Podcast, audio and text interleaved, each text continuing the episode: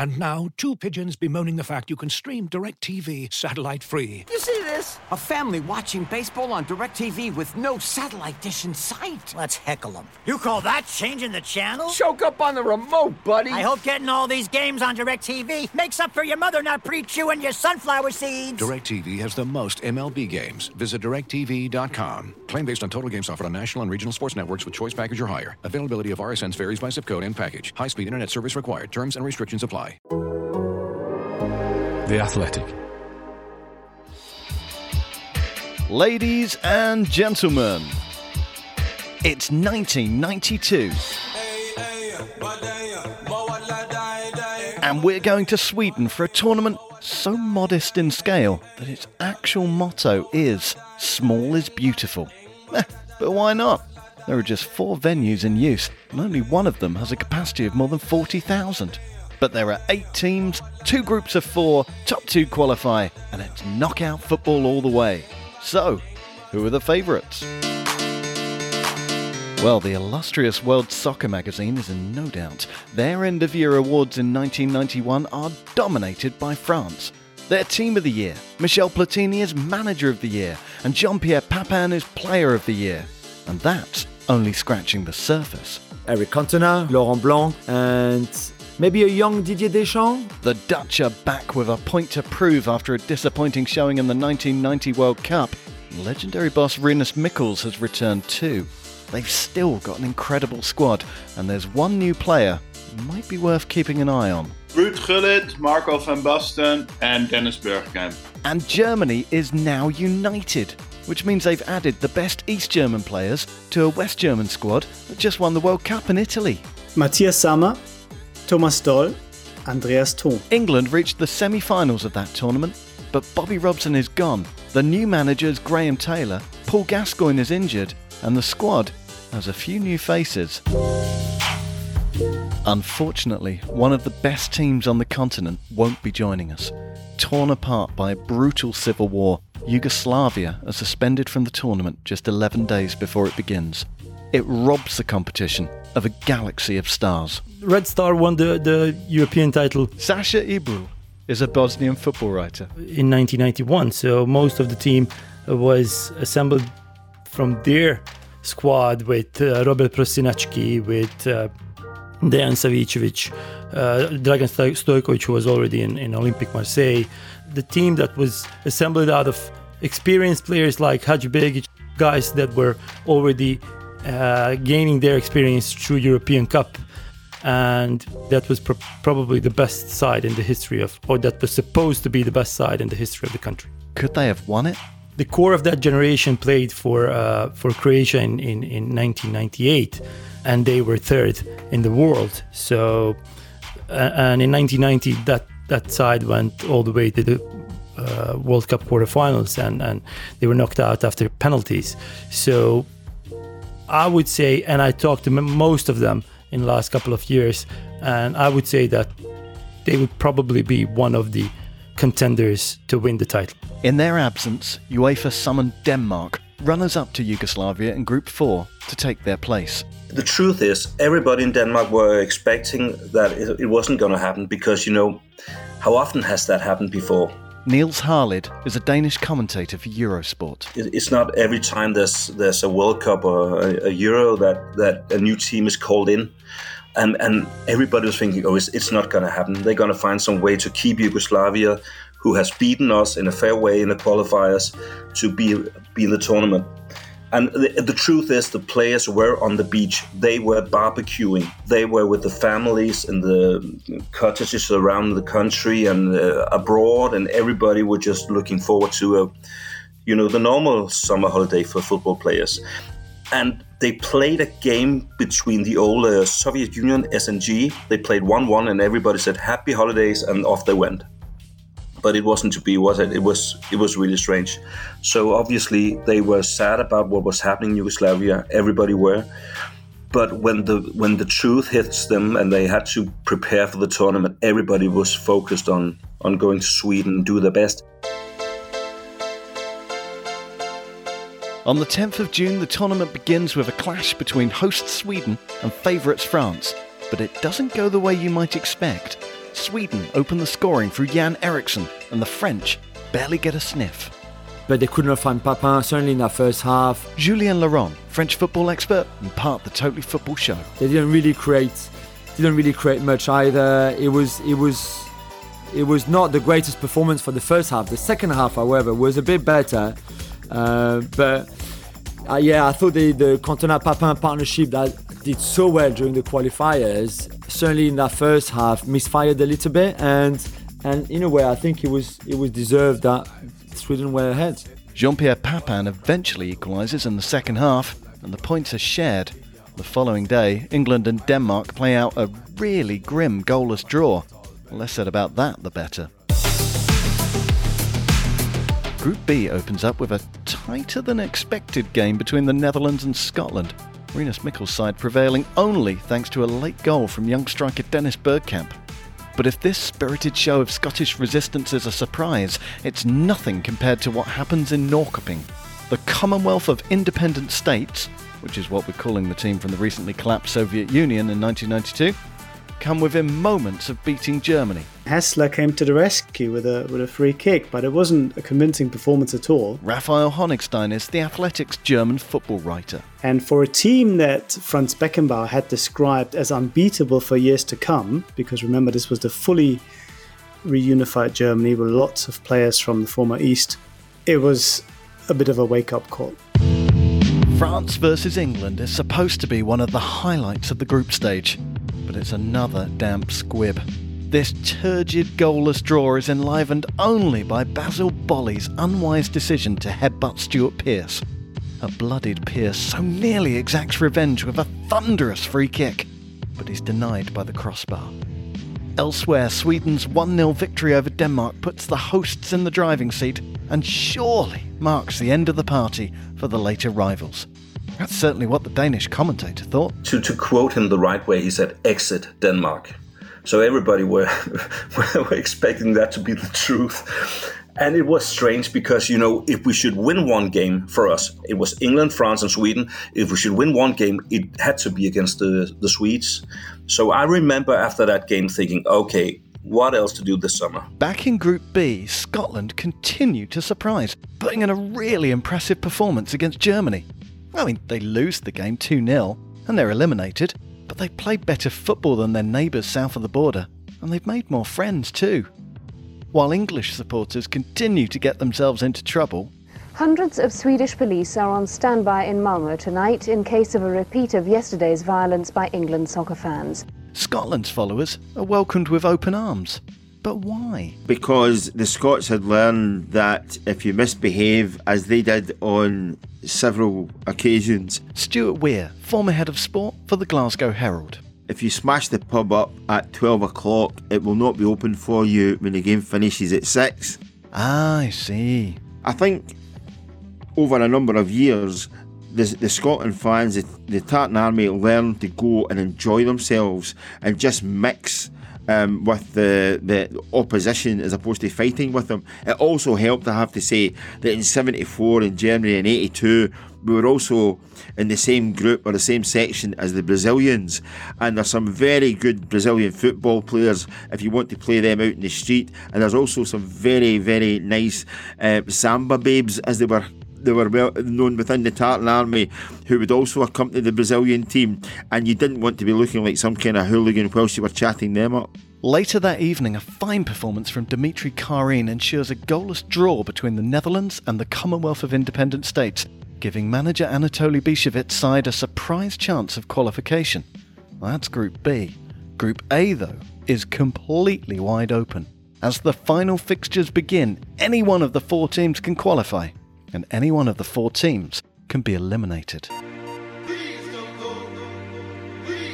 Of course, we were a little bit worried. Uh... Olof Lundh is a Swedish journalist and the author of the national team, according to Lundh. I mean, England and France were the favorites coming into the tournament, and England coming from a strong World Cup in 1990 and still a lot of good players. And it's one of those good players, one David Platt, who opens the scoring early for England. And it suddenly felt really optimistic. Oliver Kay, the Athletic senior football writer. And I can remember on TV as they were all singing Graham Taylor's Blue and White Army, and I think, oh God, it actually sounds really optimistic now. I think you know that all the mood going into that match had been very dark and very um, sort of angry, certainly in the media. But yeah, it seemed like things had clicked. Listener, things have not clicked. We were nervous and going down uh, one nothing early goal from David Platt, uh, but. I, in a way, there was always this feeling that we knew that Sweden had showed during the Euro Championship that they were better than we thought. And uh, when they equalized, we felt it was possible to go. Uh, I think they made a substitution at halftime. Jonny Ekström coming on and uh, giving England some problems, and we felt that England was uh, there to be taken. At 1 1, with half an hour left, England need a goal. Manager Graham Taylor makes his move. It's not the move that many people expect. People saw Alan Smith warming up and thought, right, he's going to put, put another striker on, go for the win. I think it was probably the usual sort of guessing game of, of who was going to come off. And then suddenly the board goes up and it's number 10 and it's Gary Lineker coming off. And it was one of those things where you just think that that can't be right.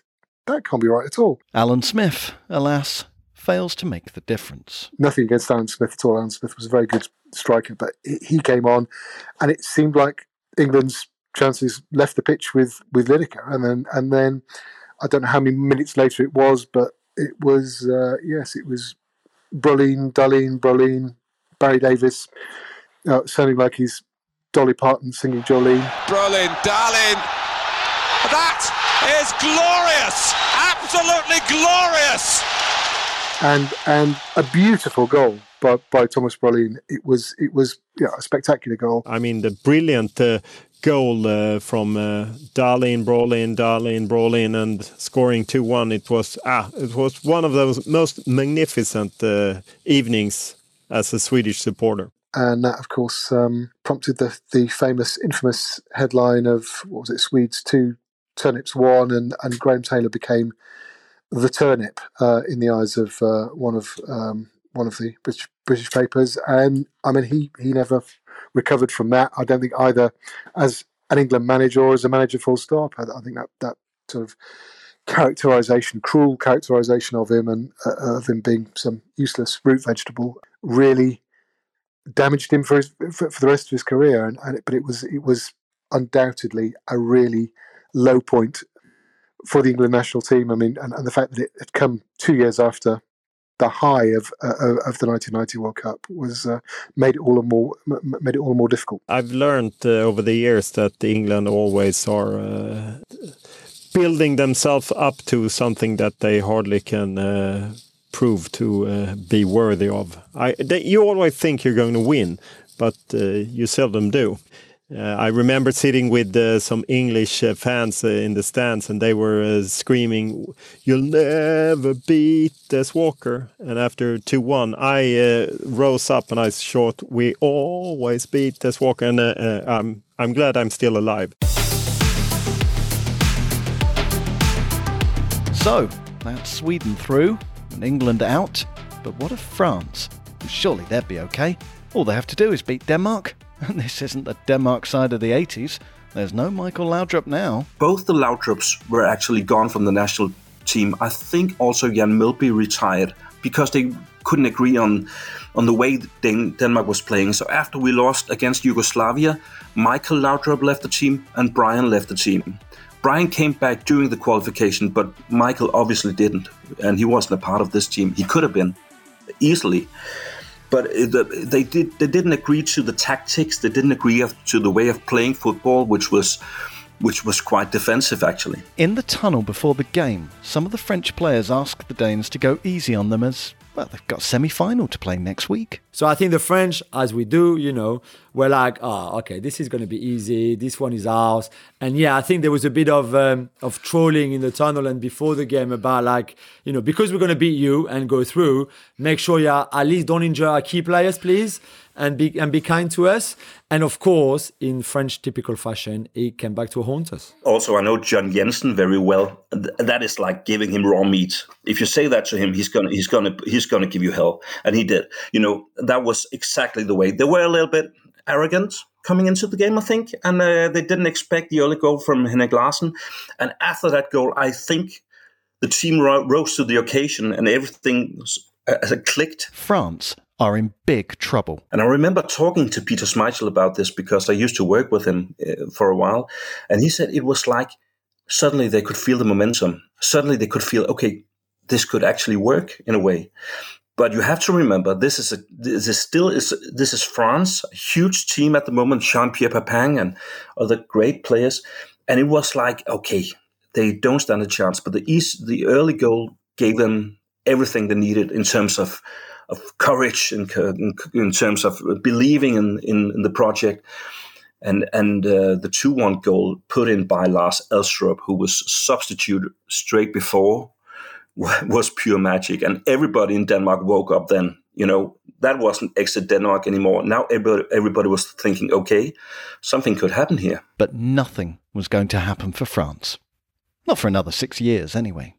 I don't know how how good they could have been had they had a, re, a real manager because let's be honest, Michel Platini, as as amazing as a player he was, and has a a great communicant and politician he already was when he was a coach. He was never a coach. I mean, there's this very, very famous story in France that we tell at training before this 92 Euros, where he was getting frustrated because the players, including Cantona and Papin and all the others, could not do exactly what he wanted. So at some point he said, okay, give me the ball give me the ball. He took the ball and just did inch perfect exactly the drill that he wanted them to do, and he's watched them for half an hour failing to do. And I think if you've got a, a manager who's still probably better than some of your players, uh, or certainly who believes he's better than some of his own players, then it can only fail. There was no way that this could have worked. I don't think the atmosphere was really good in the camp. I don't think the players really liked Platini as a head coach because of that sense and feeling of superiority that he had. So, France and England are out. We know that Sweden and Denmark will be in the semi finals. But who will they play? That's next. Looking for an assist with your credit card but can't get a hold of anyone? Luckily, with 24 7 US based live customer service from Discover, everyone has the option to talk to a real person anytime, day or night. Yep, you heard it right. You can talk to a real human in customer service anytime. Sounds like a real game changer, if you ask me. Make the right call and get the service you deserve with Discover. Limitations apply. See terms at discover.com/slash credit card. Looking for an assist with your credit card but can't get a hold of anyone? Luckily, with 24 7 US based live customer service from Discover, everyone has the option to talk to a real person anytime, day or night. Yep, you heard that right. You can talk to a real human in customer service at any time. Sounds like a real game changer if you ask us. Make the right call and get the service you deserve with Discover. Limitations apply. See terms at discover.com/slash credit card. It's 1992, and already this is one of the more eyebrow raising of football tournaments. A team that didn't qualify is through to the final four, while France and England say farewell. And so, for a place in the semi finals, it's a battle between the Commonwealth of Independent States, Germany, and the Netherlands. And it's with those two teams where we begin. So the Netherlands versus Germany is always a huge, huge match, and it's always it's suspenseful. You know, there's a certain uh, pressure as well that comes with the game. I think for a lot of for Dutch players, definitely. Elko Born is a Dutch football writer. There was beforehand, but during the game, those feelings of, of pressure seemed to melt away fairly quickly. And the Dutch, just, they just did great and they won and they scored great goals and, uh, and they beat Germany 3 to 1. The Dutch didn't just beat Germany, uh, Germany but they completely outclassed uh, this German side.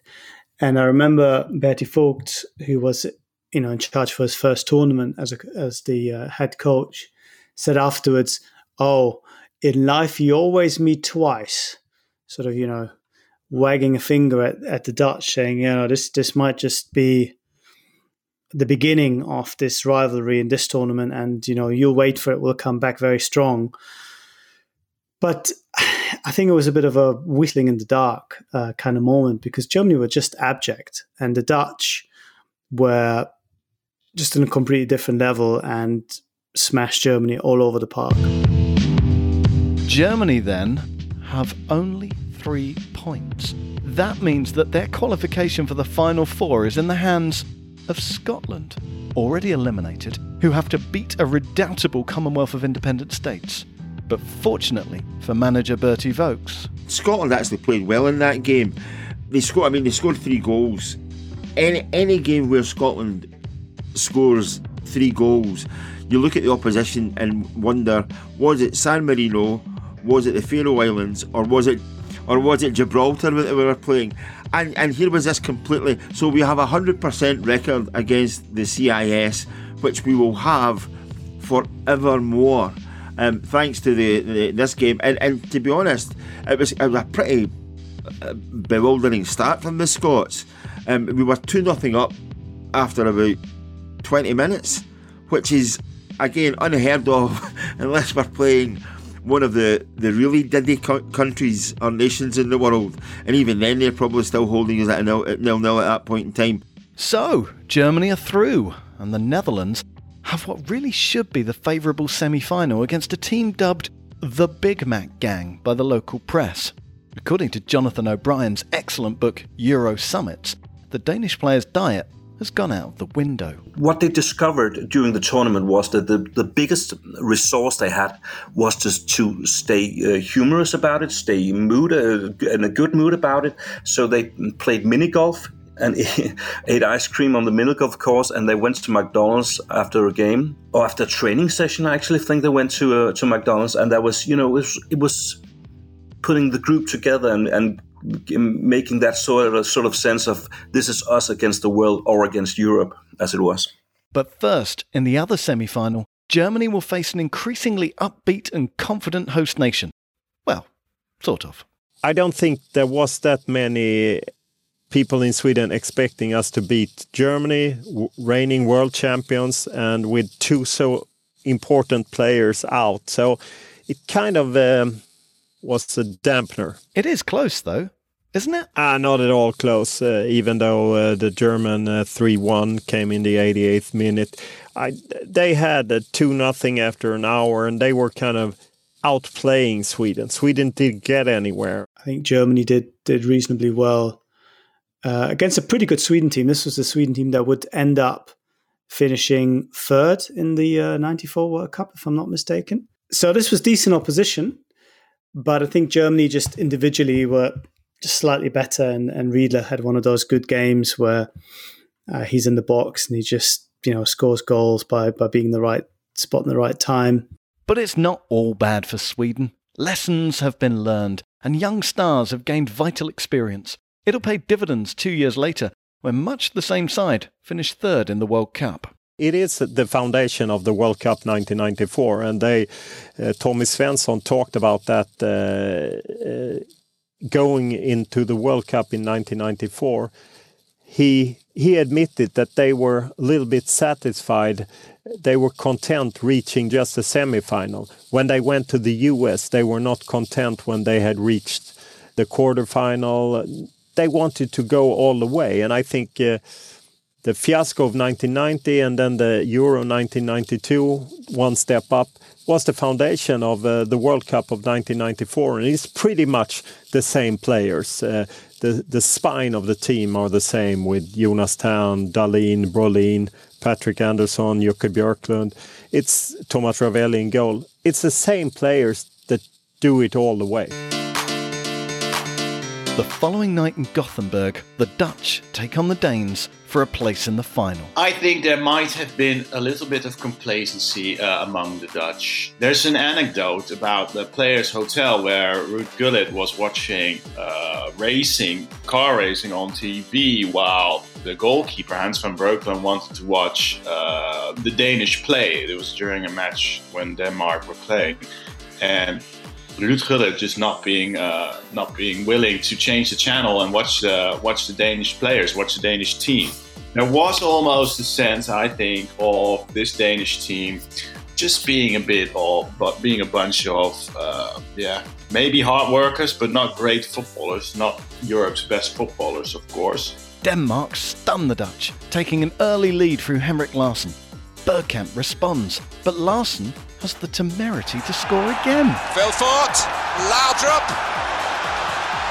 Yes! He's hit the target again. Henrik Larsen. It wasn't easy to to even draw against this Danish team, and especially during the second half, it became apparent for the Dutch that just playing great, beautiful attacking football was not going to be enough, and hard work was required. It had become uh, almost a game of attrition, you know, just just slogging through, just pumping those balls into the opponent's uh, uh, area, trying to score a goal. But then, disaster. Henrik Andersen, one of Denmark's brightest lights, collides with Marco van Basten and falls to the ground. Eyes stretched wide with shock, he stares at his kneecap and starts to scream.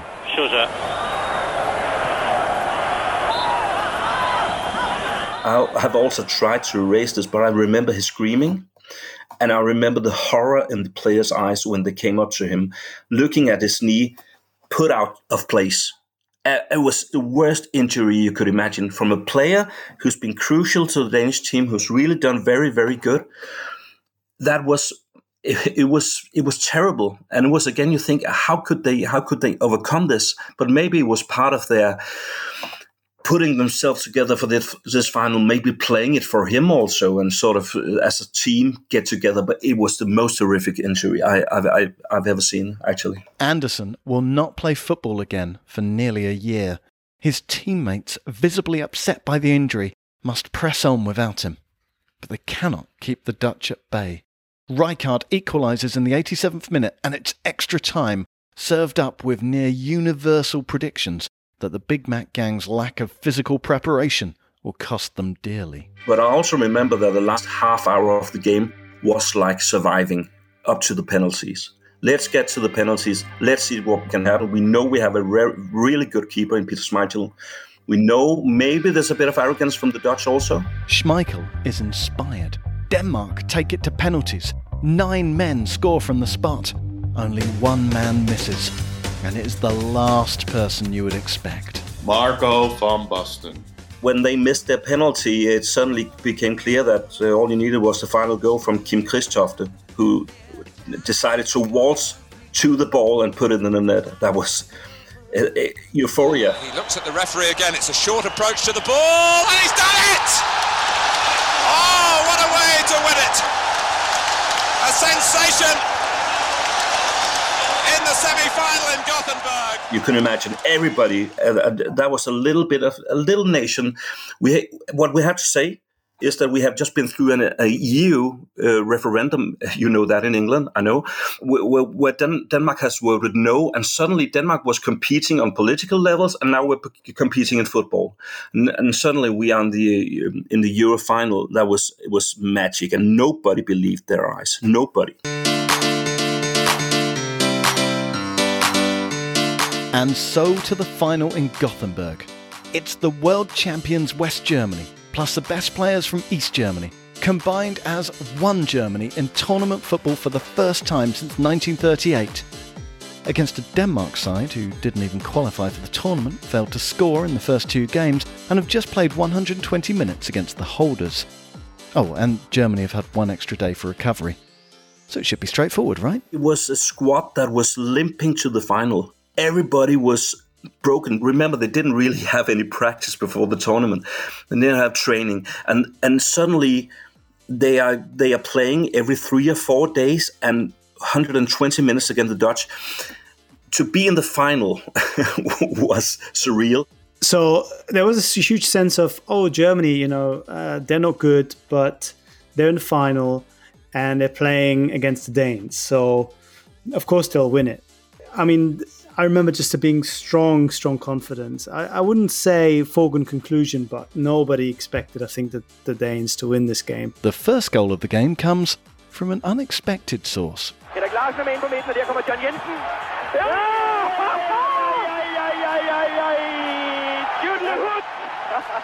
nej. John Jensen, who was, of course, famous for never scoring any goals, just hits it really cleanly and crisply uh, past Ilgner goal.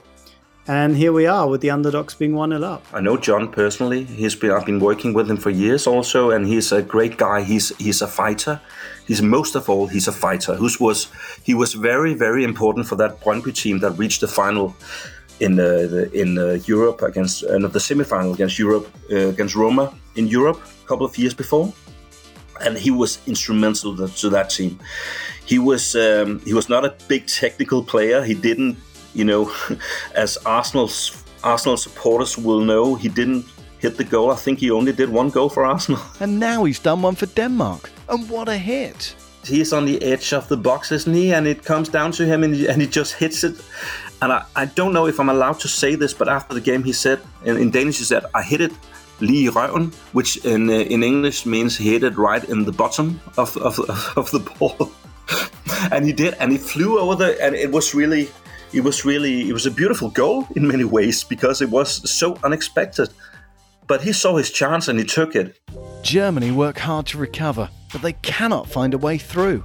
And with 12 minutes to go, the ball falls to Kim Vilfort, who's been travelling back and forth between Sweden and his home throughout the tournament to be with his terminally ill daughter.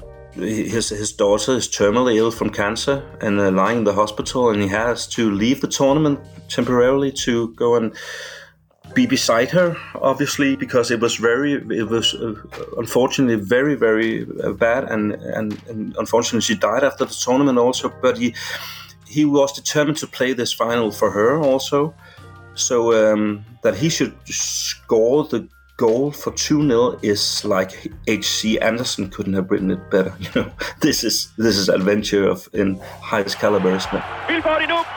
Og der Kim Vilfort. Ja! Ja, ja, ja, ja, ja! Hund i hund! Nej, nej, nej, nej, nej, nej, nej, nej! The Germans are broken. Their fans begin to stream out of the stadium. I do remember just feeling co- totally dejected and couldn't quite believe what was happening. I mean, to lose to Denmark was just, I think it was hugely embarrassing. You know, now you look back and think, oh, you know, wonderful story, and it was great that they won it. But just from purely German perspective, this was a pretty, pretty decent side. You know, the the, the spine of the 1990 winning team. So really, I mean, this should have this should have not been even close. But Germany messed it up. It was it was magic. I remember this sunny, beautiful midsummer night in Denmark, Copenhagen. Everybody was everybody were going mental, and it was uh, like I told in the beginning. We went to the city center after the final. Didn't watch the game at all because nobody could see the screen because the sun was against it, and you know how it is. Got into the city center. Everybody was just partying all night. It was spectacular. The day after I had to go to work, I called in sick went to the town hall square to greet this bunch of players standing you know they have been drinking all night so they were they were also on their own trip. And it was it was the most magical 24 hours in my life i think. To tell the truth this was out of order. This was we are nordic. We're not really celebrating in the streets but this was like the this was like going to, to argentina or something Denmark have beaten the world champions, the European champions, and the pre tournament favourites without their best player Michael Laudrup or any sort of preparation. Everyone thought that Denmark would be the first team to go home. Well, they were wrong. This, everyone now agreed, was a sort of seismic shock that could never again be repeated at a major tournament. And they were wrong about that too. But to find out why, you have to wait for the 2004 episode. And that was the 1992 European Championships. Join us next time in England as football comes home. But in what sort of state? Your experts were Elko Born for the Netherlands, Niels Harlid for Denmark, Raphael Honigstein for Germany, Sasa Ibrulj for Yugoslavia, Oliver Kay for England, Julien Laurent for France, Olof Lundh for Sweden, and Stuart Weir for Scotland. Euro Stories, the history of the European Championships, was an athletic media production. You can subscribe to The Athletic and listen to the rest of the series ad free by going to theathletic.com forward slash history. Euro Stories, the history of the European Championships, was written and presented by me, Iain Macintosh, and produced by Abby Patterson.